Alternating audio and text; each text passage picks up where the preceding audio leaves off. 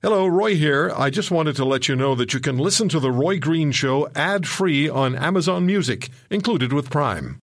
If you're looking for real life radio, you've come to the right place. This is The Roy Green Show on the Corus Radio Network.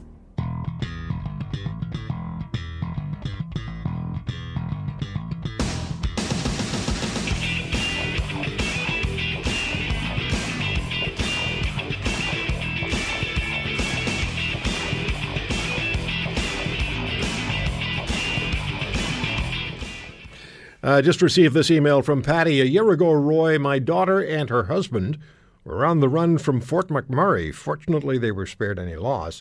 Yesterday, they were running again, this time out of Lac La Hache, uh, their current job posting. Unbelievable. This should be here on the island later today. It'll be interesting to see how they're faring this time. Wish us luck. Absolutely, Patty. Wish you luck. My God. Talk about two places you don't want to be when, when raging forest fires are going on. And of course, we're back on uh, AM uh, 98 on CKNW in Vancouver, uh, one of our great heritage radio stations in Canada, Corus Radio, CKNW. And also uh, looking forward to, well, we'll go to the phone lines tomorrow. We can take a lot of calls tomorrow. Um, I want to hear from folks in British Columbia as we had for years before. We've been gone for a while and back this weekend and back every weekend with the most politically incorrect view of the world that you can imagine are the women we refer to as. I just thought about this. Is this misogynistic if I call you beauties? No. No. As sure? the years go by, we love it more and more. You sure? Yeah. We do. With every birthday that passes. It's not sexist or mean spirited or. No. Just Now, keep come on, it we said politically incorrect. Smarten up, Roy. Oh, no. No, I, I have to be sure You're about trying to be politically correct here. Well, I I have to be sure of these things. It's, it's the pressures on men. Uh, Catherine Swift, former CEO and president of the Canadian Federation of Independent Business, now workingcanadians.ca. Hi, Catherine.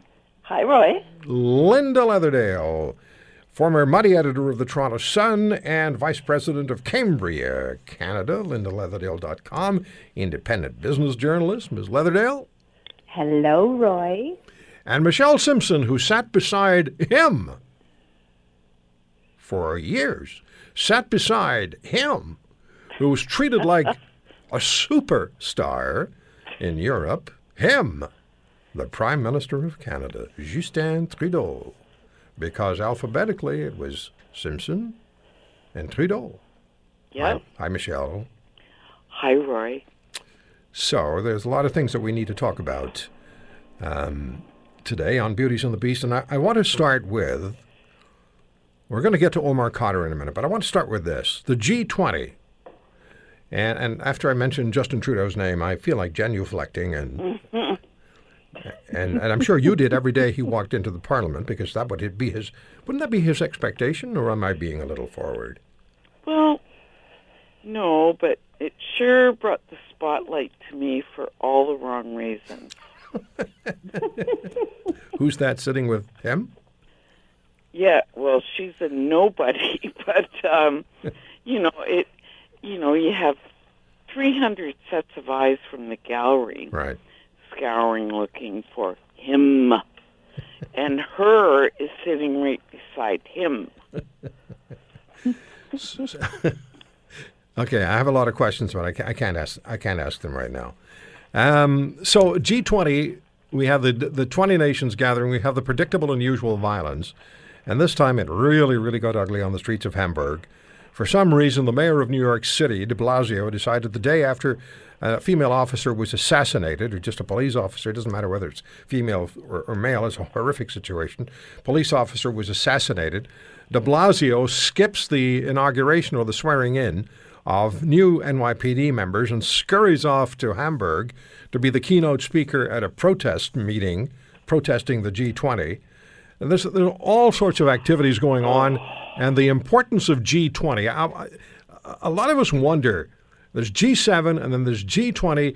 Catherine, you're the business person.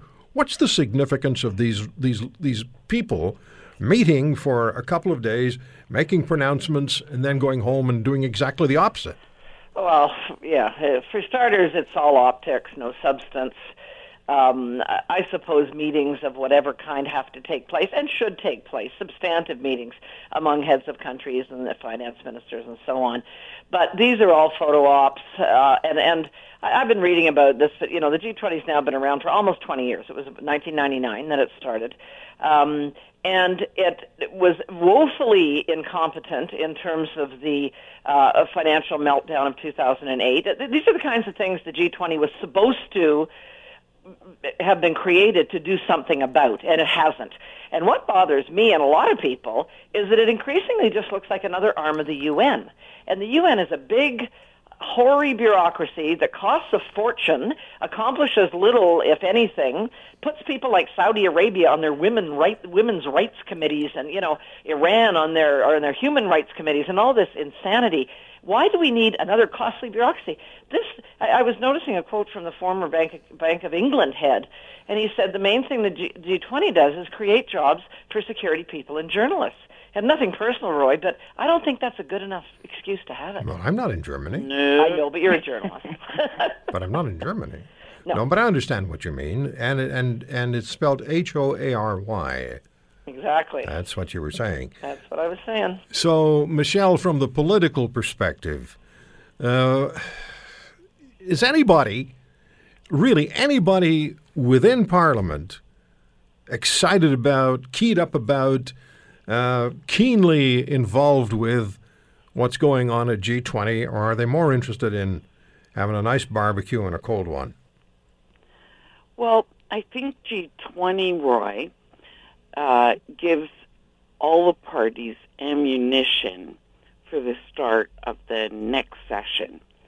And it is wildly expensive. We saw it when we hosted it. And, you know, we spent gazillions of dollars in gazebos and fake lakes. and, you know, it's just become stupid. It's like the um, Olympics. Like no one can afford it, and it's to me. I agree with Catherine. It's about photo ops. It's about feeling good, and they don't get anything substantive done. No. And Linda Leatherdale, your favorite politician, Mr. Trump, was the only one to hold out against the climate change argument um, and uh, just stood his ground on things he felt he should stand his ground and brings a completely different perspective to the G20. Um, what are you uh, What are you taking Well, away from this? Well, no, I, first of all, I agree with both Michelle and um, Catherine that this is like a PR. Of course you do. You're three And- women. You agree with each other. You pick on me. But but having said that, I mean, one thing I will say, Trump took the opportunity to meet with Putin and square squared off with him. Like, did you interfere with uh, the election in the United States? And of course, he's deny, deny, deny. Um, but so in in some of those one on ones, yeah, and I think you know Trump is standing up. I think for what he believes because, as you know, there's a lot of issues on the table, and then Yeah. we've got Justin Trudeau agreeing, you know, with the climate change. He's agreeing with all these things that Trump is actually seems to be standing alone on. Um, I think he's had a couple of good days. He's had a couple of very reason, reasonably good days. Yes, and but but will anything come of it? That's the whole thing. Is this Yeah. is, is there substance to this, or is this just PR? And of course, I think the American people and even the people in Canada would say, "Come on, you, you guys fess up. There, there had to be something going on with the election, despite what they say." What is going on in, in, in the background? So Not me. sorry, Roy. Somebody's making margaritas. What is, what is happening there? Can I have one? Okay, so while while you were uh, while you're getting ready to do a little partying, we're going to take a break, and then we'll come back with more with Michelle Simson, Linda Leatherdale, and Catherine Swift. want to talk to them about the Khadr, ten point five million dollars, which has certainly people listening to this program, and we've talked about it a lot today. Uh, some of you have been with us for the whole route. Some of you joined us along the way. We've had a tremendous amount of um, of response and frustration and anger expressed, both uh, both on air and uh, certainly in emails and tweets. At the Roy Green Show for Twitter, Roy at roygreenshow.com for email. You mess with the You bull, mess with the bull. you get the horns. You get the horns. The Roy Green Show on the Corus Radio Network.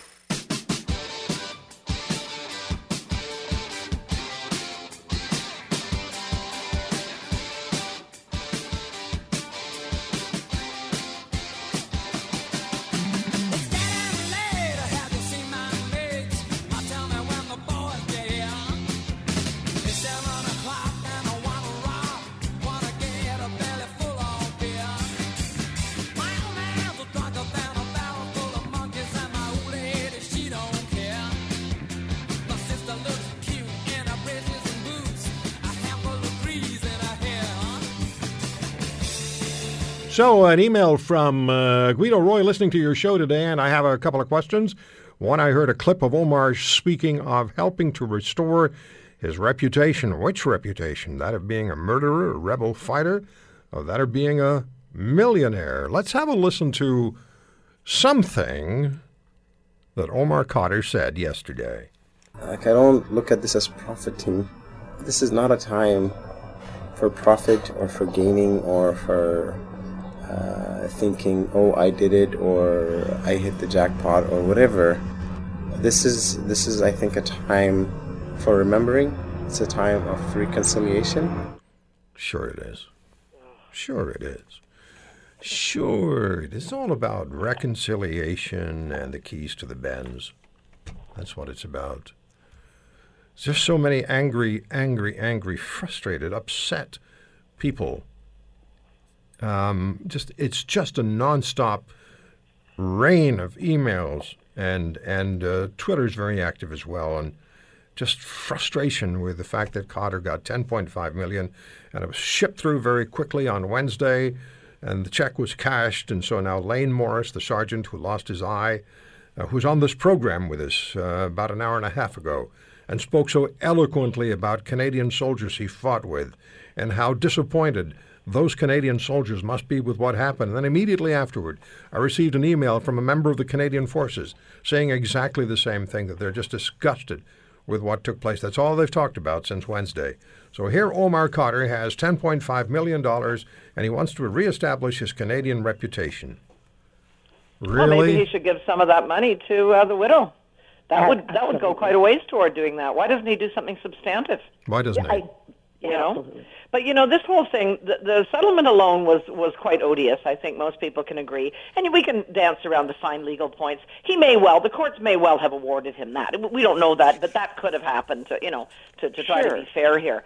But the the when when i heard about the quickie dis, uh, distribution of the money the sneaky way it was done when I saw Ralph Goodale trying to blame the conservatives, which was just factually a big fat lie, uh, that's when it really started to stink for me. Yeah. That that quick, quick, underhanded, sneaky payment, the immediate cashing of it, and and the Goodale malarkey. And Goodale should know better. He was in the cabinet for goodness sakes back in the Chrétien And don't forget, Martin don't don't forget, when this don't, happened. don't forget that the Chrétien government had every opportunity to try to get Khadr out of Guantanamo. Oh, yeah, and and did nothing about it. and didn't. So th- this this is what really. I mean, again, you can we can dance around legalities, but those those But you know what, to Catherine? me were the kickers. I spoke with Scott Newark at the start of the show. Ma- Many people heard uh, heard me speak with Scott. Others did not. But Scott is former Crown Attorney and former uh, security advisor to the federal and provincial governments, and he said he would definitely have gone to court. He would definitely have fought Khadr for that twenty million dollars. But clearly, the government didn't want any part of that. Michelle, what's your read?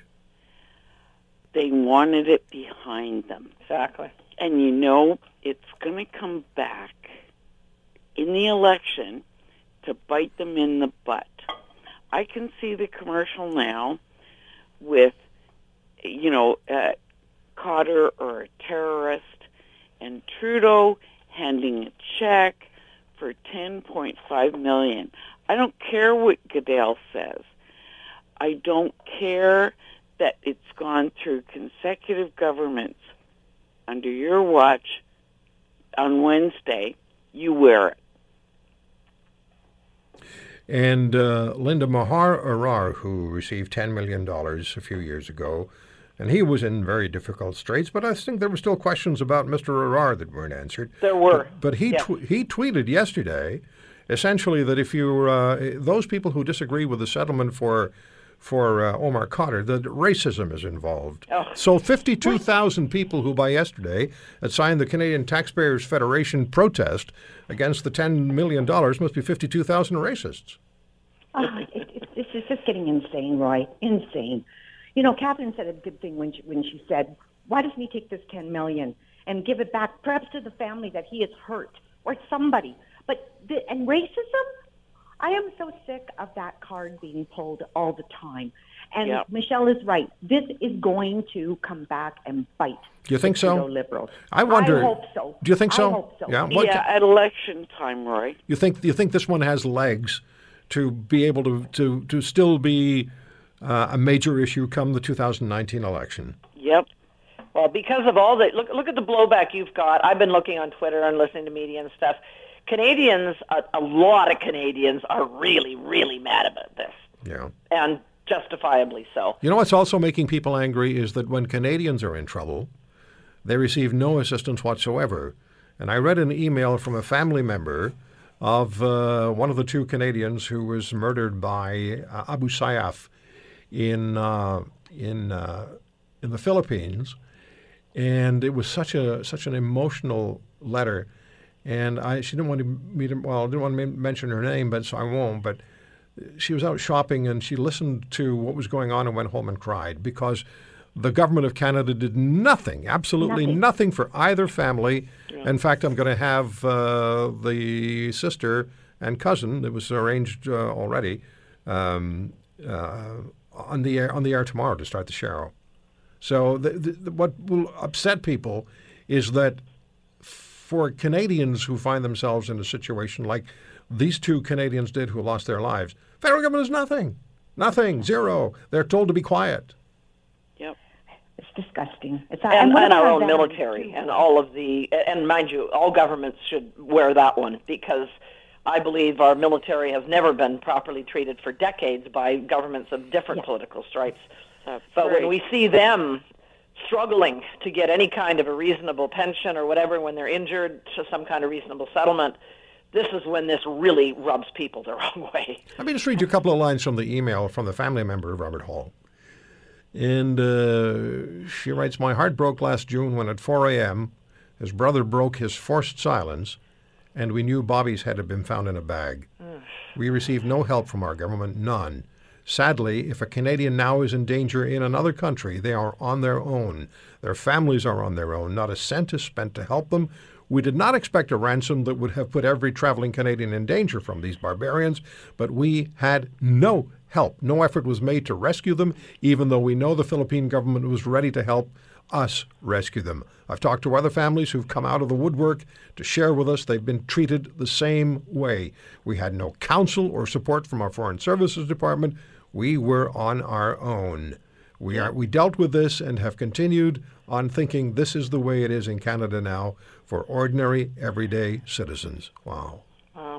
And you know what this smacks of when you compare these situations is there's no underlying morality or set of principles. Every every situation, and this is my presumption, I may be dead wrong, but I don't think so.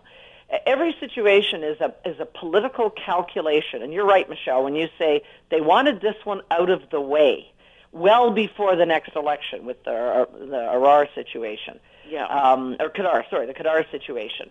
Um, and I, I think they felt there wouldn't be enough blowback politically in Canada from the, the Philippines and, and some other s- similar scenarios.